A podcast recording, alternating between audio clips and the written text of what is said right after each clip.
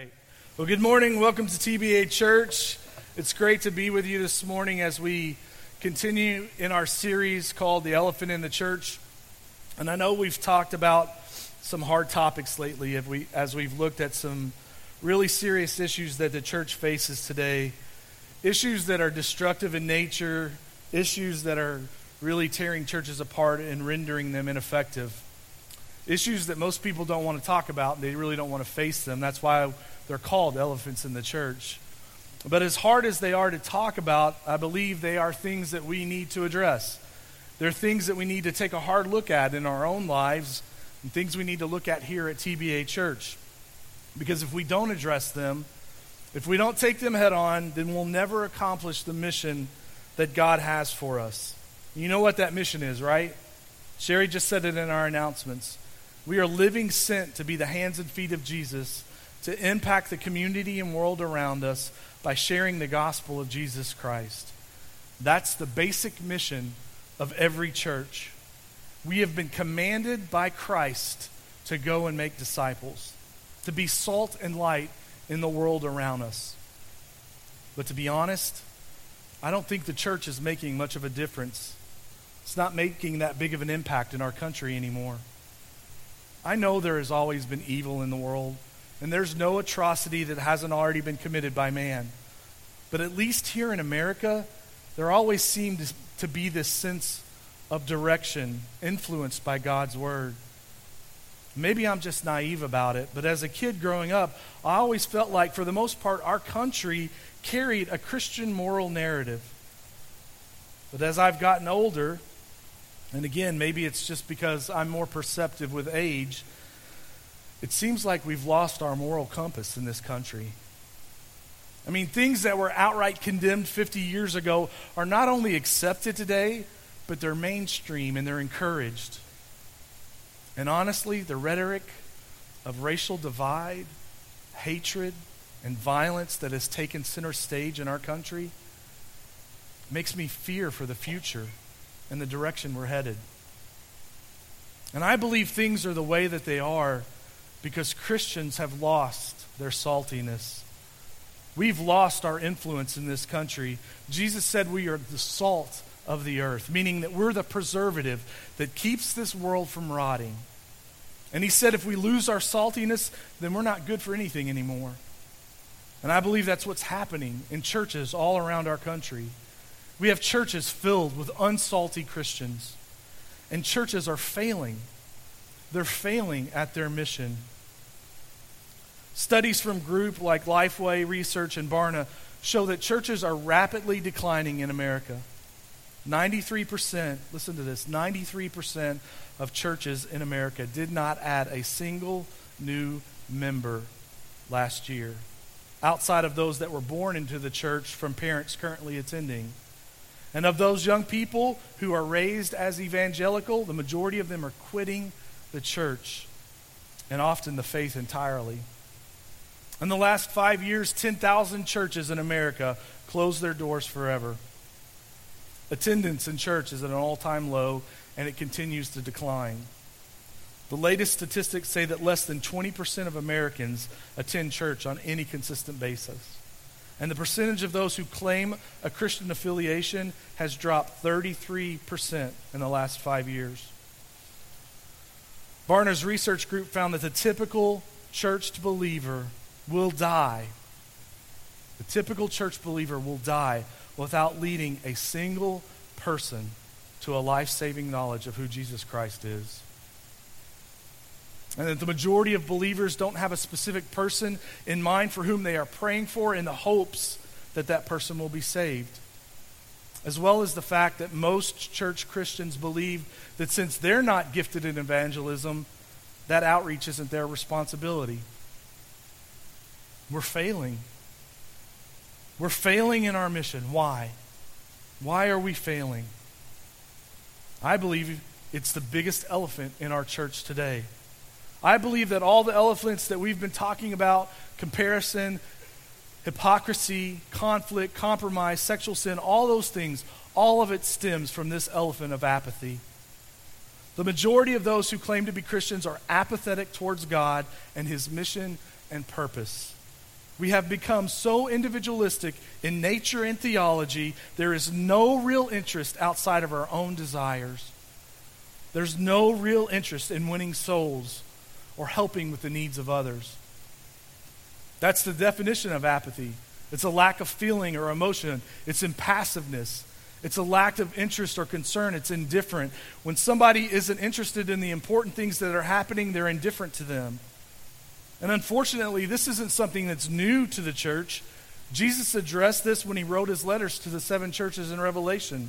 One church in particular was suffering from apathy. It was a church of Laodicea. And I want to read the letter that Jesus wrote to this church. And if you want to read along with me, go ahead and open up to Revelation chapter 3. And we're going to start in verse 14. And Jesus says this Write this letter to the angel of the church of Laodicea. This is the message from the one who is the Amen the faithful and true witness, the beginning of God's new creation. I know all the things you do, that you are neither hot nor cold. I wish you were one or the other. But since you are lukewarm water, neither hot nor cold, I will spit you out of my mouth. You say, I'm rich, I have everything I want, I don't need a thing. And you don't realize that you're wretched and miserable and poor and blind and naked. So I advise you to buy gold from me gold that has been purified by fire, then you will be rich. Also, buy white garments for me, so you will not be shamed by your nakedness, an ointment for your eyes, so you will be able to see. I correct and discipline everyone I love, so be diligent and turn from your indifference. See, Laodicea has the grim distinction of being the only church of the seven that Jesus didn't have anything good to say about. There was nothing good going on at that church. They were apathetic, ineffective, and blinded by their wealth. Because of its major because of its position on the major highways of travel, Laodicea became a very wealthy city. They were a major banking city. People invested their gold there. They had so much gold and they were so rich that when an earthquake destroyed the city in 60 AD, they refused money that Rome tried to send them to rebuild the city. They said, Don't worry, we got it. We can take care of it. Another thing that Laodicea prided itself on was its wool production. It became famous for its wool industry. Their major product was this real soft wool that had a glossy black color, and they'd export it all over the region. They were also famous for a medical school. One of the things the medical school did was it developed this salve for your eyes.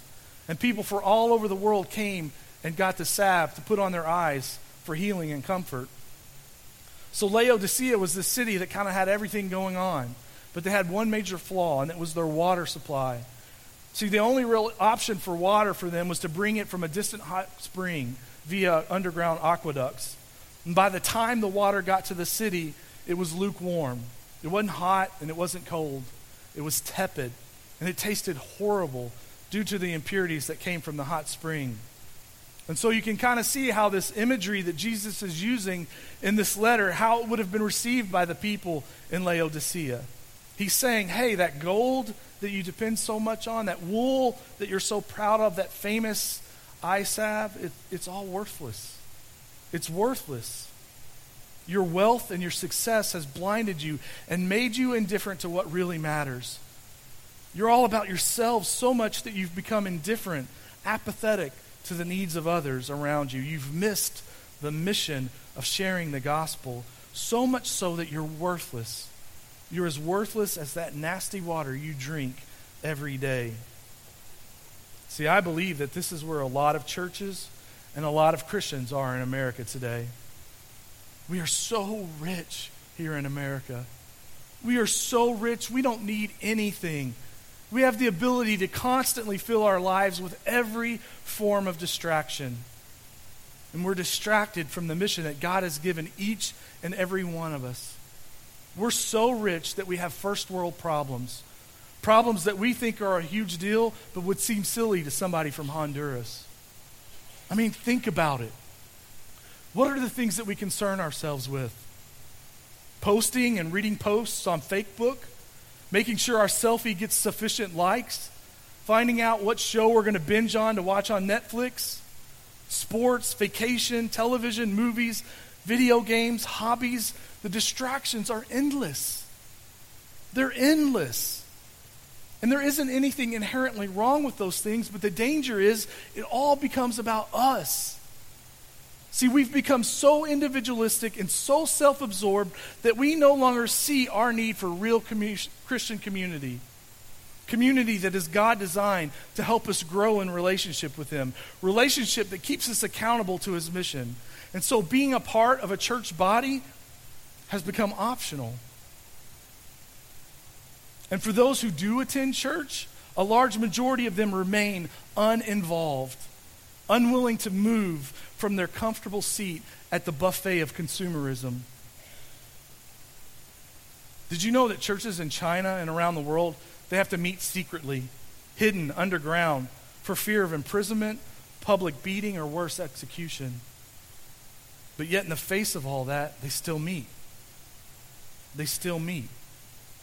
And we, who can meet openly and freely upon any Sunday, we wake up and decide not to attend church because we're tired, or we've just had too much going on, or it doesn't fit in our schedule, or we just need a break from our hectic week.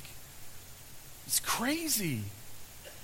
Don't get me wrong, I'm not trying to be legalistic about your church attendance, but honestly, where are our priorities? Why does the average committed Christian only attend church 1.8 times a month? Why are churches struggling to get volunteers to commit to even the basic of ministries? Why are churches struggling financially? Why does 20% of the church carry 80% of the burden, both financially and serving? We've become indifferent and apathetic towards God. God has become secondary in our thoughts, our talents, our resources, and our time. In his book, Not a Fan, Kyle Idleman talks about the difference between a fan of Jesus and a follower of Jesus. He says that churches today are full of fans. Fans who cheer for him when things are going well, but walk away when it's difficult. Fans who sit safely in the stands cheering, but they know nothing of the sacrifice and pain of the field. Fans of Jesus who know all about him, but they don't know him. See, Jesus was never interested in having fans, he wants followers.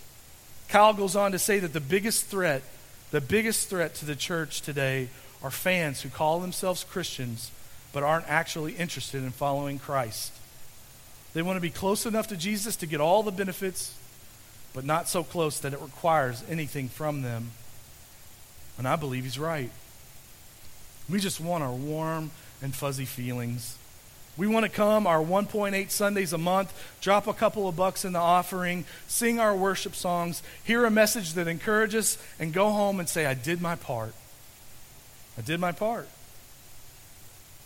But the whole while ignoring the fact that there are people around us who, without the saving knowledge of Jesus Christ, will go to hell for eternity. I'm going to be brutally honest here. This stuff just blows my mind. People are dying all around us, literally dying. Not physically, no, it's much, much worse than that. They are dying spiritually, and they will suffer eternal punishment if somebody doesn't step in. And we don't get involved because of what? It's too inconvenient? Because I don't have enough time in my schedule? Because the church isn't a fit for me. They don't have the kind of worship I like or the programs that I need. I don't really like the speaker. Their messages are too shallow, too challenging, too topical, too whatever. The church doesn't do things the way I think it should be done. It's crazy to me. If we actually saw people walking towards a huge pit full of lava, we would do everything in our power to stop them from walking into that pit. Would we not? We wouldn't stop to check our schedules to see if we had time to do it. We wouldn't worry about how we stop them or what it costs to stop them. We would do whatever it takes to stop them. And there are things much, much worse than physical death happening. Why are we so indifferent to it?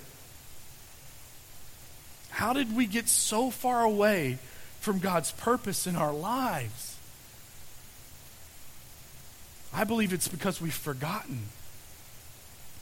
We've forgotten who God is. Right after the letter to the church of Laodicea in chapter 4 of Revelation, John begins to describe worship of God in heaven. And he does his best to put it in words, but my guess is he was at a loss as what to say because he was blown away by the awesome power of God's presence. But he describes the scene of God sitting on the throne, shining brilliantly with light and color all around him. Thunder and lightning are flashing all about. All attention in heaven, all attention in heaven is directed solely to God. And then there are these 24 elders clothed in white with gold crowns, sitting on thrones that surround God. Who are the 24 elders? Well, that's been debated a lot, but most agree they're a representation of us, the church, the redeemed. And then you have these magnificent created beings that are praising God day and night, saying, Holy, holy, holy is the Lord God Almighty, the one who is and is to come. And as they are praising God, the 24 elders fall down and worship God. And whenever the living beings gave glory and honor and thanks to the one sitting on the throne, the one who lives forever and ever, the 24 elders fall down and worship the one sitting on the throne, the one who lives forever and ever. And they lay their crowns before the throne and say, You are worthy, O Lord our God to receive glory and honor and power, for you created all things, and they exist because you created what you pleased. They weren't worried about their schedules. They didn't make any excuses. They weren't preoccupied with themselves. They weren't concerned about their own holiness, their honor, or even their reward. Everything pales into insignificance and becomes meaningless in the light of God's glory. We have lost our fear and awe of God. We've lost our respect for the creator of the universe. We abuse his name without thought. I'm amazed at how flippantly we take God's name in vain. If you say, oh my God, or you're texting OMG, you are dis- disrespecting the name that is above all names. And you better check yourself.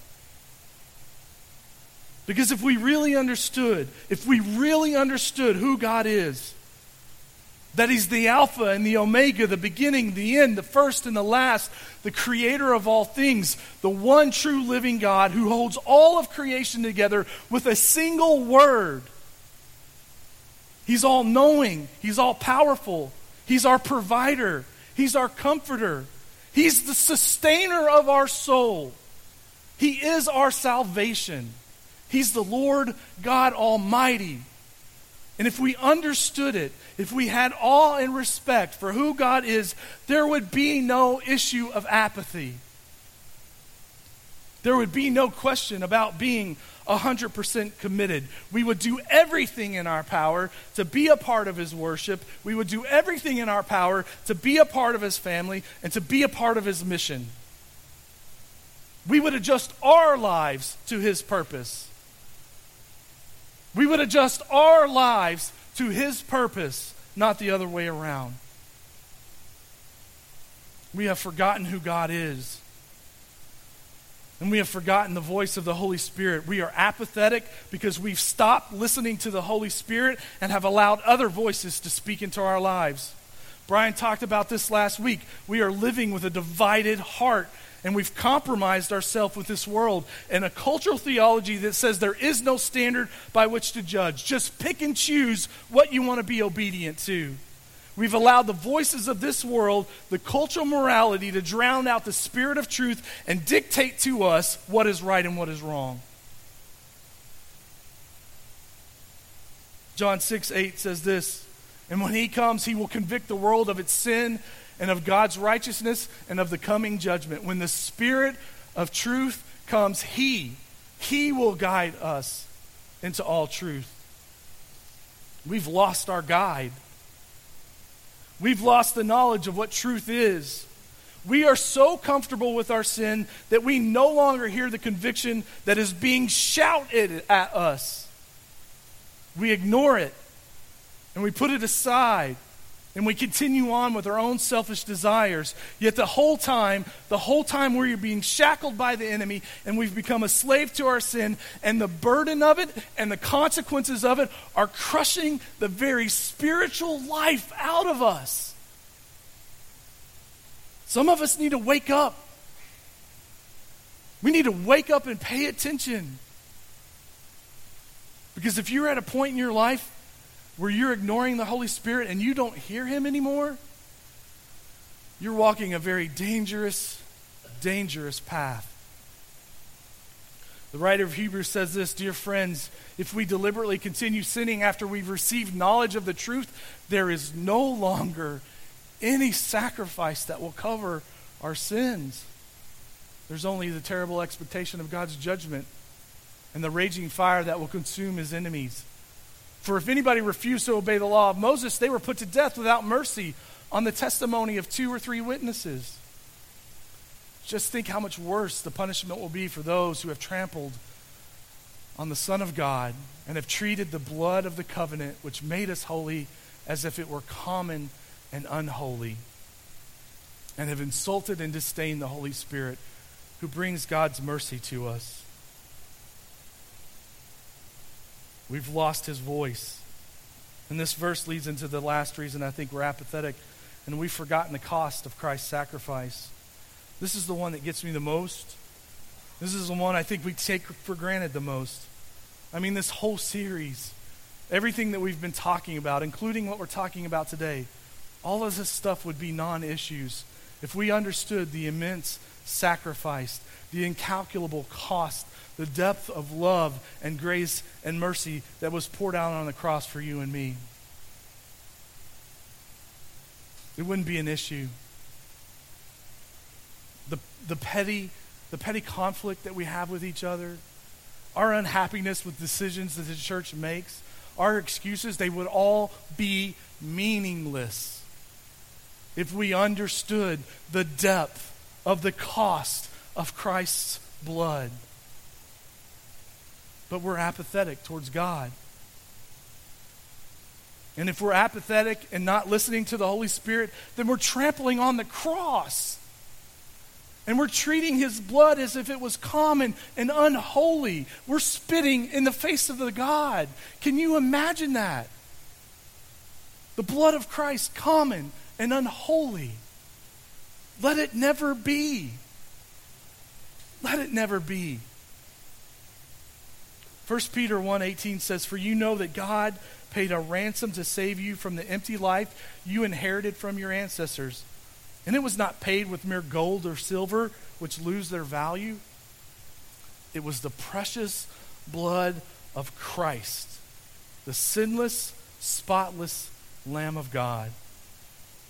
The shedding of that blood in death was the price for our sins that Christ paid.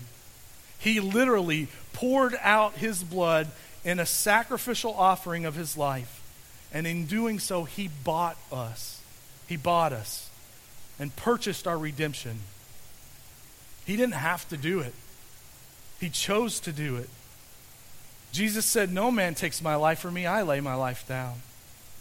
And so, therefore, we have been called to live a life worthy of his sacrifice, not out of guilt, not out of obligation, not out of fear of retribution, but out of love. Because of the amazing love of Christ, we should be running in his direction, not dragging our feet, willing to do whatever he asks of us, whenever he asks it of us. Not making excuses, not checking our schedules. We should be running full force, jumping all in, 100% committed into his loving arms. And we would if we understood the cost of his blood. If we understood the cost, nothing, and I mean nothing, would get in the way of accomplishing his mission. So, what do we do? How do we turn all this around? Well, let's look at what Jesus is, says to the church of Laodicea. Here's his plea to them He says, Look, I stand at the door and I knock. If you hear my voice, open the door. Open the door and I'll come in and we'll share a meal together as friends. Those who are victorious will sit with me on my throne, just as I was victorious and sat with my Father on his throne. Anyone with ears to hear must listen to the Spirit and understand what he is saying to the churches. We've got to open the door and we've got to let them in. And I mean every door. Every door in our lives, every area of our lives has to be open to Jesus and the truth of the Holy Spirit. So, real quickly, let me give you three things to do that. Here's the first we have to sign up for slavery. When you become a follower of Jesus, we enter into a master slave relationship. We're in a master slave relationship. And there are two Greek words used in the New Testament that show that. The first one is kurios, which is translated to Lord. Jesus is called kurios or Lord some hundred times in Scripture. And kurios has come to represent the deity of Jesus and was used to translate the Hebrew word of Yahweh into Greek. But it also means it also means master or owner of the slave. The second word is doulos, and that word is used to describe a follower, and it's used about 130 times in the New Testament, and it's often translated into the word servant.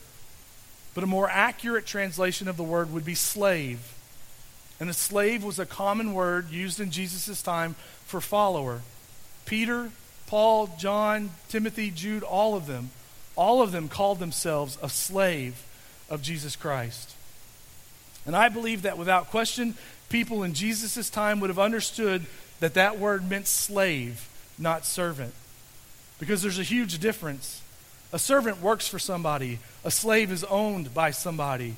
Were we not bought by the blood of Christ? We were. And therefore, we are slaves to him when we accept the invitation to follow him and deny ourselves. See, we think of slavery as something you're forced into, but Jesus invites us into that slavery. He invites us into that slavery and tells us that we need to deny ourselves.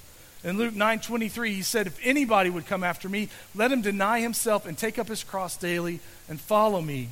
See, this idea of denying yourself, it's not just saying no to yourself or even resisting yourself. It's that you don't even acknowledge that you recognize your own existence. Following Jesus is not a negotiation.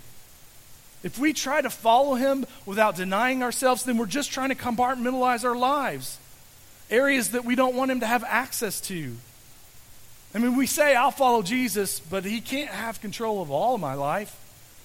I mean, don't expect me to forgive those people who hurt me because they don't deserve that. Don't ask me to save sex for marriage because, well, I just can't help the desires that are within me. Don't ask me to tithe. I worked hard for that money. I'm sorry. It just doesn't work that way. There are no exception clauses. You don't get to say, I'll follow Jesus, but when it comes to this area of my life, well, I'm just going to do things my own way.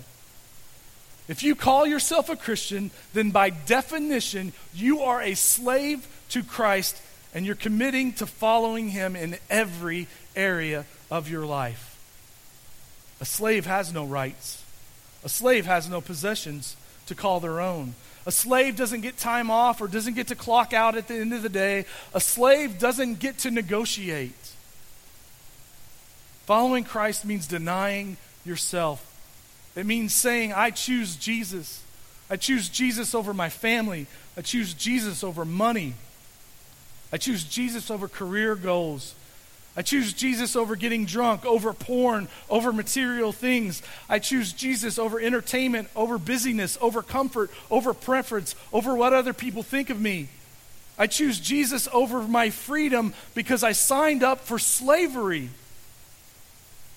And following him means getting up every single day and making a decision to allow him to be the master of your life, allowing him complete control of everything and denying yourself, even if it costs you everything.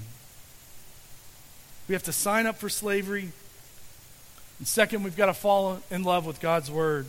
The curse of the church has been her apathy to truth Far too long, we've allowed others to tell us what is true and have allowed too many voices in. And the only cure for that, the only cure for that is to tune back into the source of truth that is found in God's Word. And I know we say this to you all the time, and I wish I could just shove it in you, but God's Word is essential for your life. It brings life. It gives direction, purpose, and meaning to everything we do. It's the nutrient rich food that grows us spiritually, and without it, we will starve to death.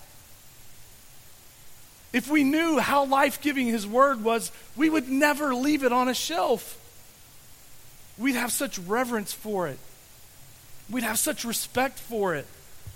It would be a part of our everyday lives. It would be more precious to us than food and water. See, there are people in China who literally give up their lives to have one or two pages of Scripture. They give up their lives to have one or two pages of Scripture. And then they memorize it because they never want to lose it. And we have God's Word here in America in every language and in every format paperback, hardback, electronically. Our phones carry it with us everywhere we go. You don't even have to read it, the app will read it to you. We have immediate access anytime, anywhere. We have no excuses. We have no excuses for not being in His Word. Be in His Word. Just do it. Get in His Word. And here's the last thing I'd say to you, and Ben, you guys can come up now. Get in the fight. Get in the fight. Most people don't seek anything with eagerness, especially not spiritual life. They amble through life and they float and they coast and they're spiritually listless. They're captive to spiritual apathy and it's killing the church. And Paul says eternal life isn't given to those who don't seek. It's not given to those who sit on the sidelines. It's given to those who seek it out. He says in Timothy, fight the good fight of faith. Take hold of the eternal life to which you were called. We've got to wake up. We have to wake up, get in the game, get in the fight. We have, an, we have a mission to accomplish, and God's plan is to accomplish that mission through His people. There is no plan B. Ladies and gentlemen, there is no plan B. It is through us that mission will be accomplished. We have to be a church that's acting as the hands and feet of Jesus. And when I say we, I mean you and me. This church, TBA, has to be a church that's actively bringing hope and salvation to a world that desperately needs it. We have to be a church that is actively devoting ourselves to living for God's purpose and plan, adjusting our lives to His plan. We have to be a church that comes together collectively in unity and uses our immense resources of time, talent, and finances to accomplish amazing things for God's glory. There is a world dying around us. Your neighbors, your friends, your coworkers, they're all going to suffer eternal punishment if we don't do something about it. Does this weigh heavily on your heart? Does it? Because if it doesn't, then you need to check yourself because it should. It weighs heavily on me. The church in America is going to die if we don't find our passion for God again. People here in Lakeland are going to die if we don't find our passion for God again. There is no more time. There is no tomorrow. There are no more excuses. Either you're in or you're out. Which side do you want to be on when you have to stand before God? Let's pray. Father, first of all, I just want to ask for your forgiveness, Lord. God, forgive us for not living the way that you require us to. God, that we take for granted the cost and the sacrifice of your Son. God, that we allow so many distractions in our life. Lord, forgive us for not accomplishing your mission. God, I know you've put this before us. You've put it in our hands. You've trusted us to do it. God, I'm asking that we would remove anything that keeps us from knowing who you are, from listening to your Holy Spirit, and for living a life that is worthy of your Son's sacrifice. Help us to be moved to do that. We love you. It's in Jesus' name we pray.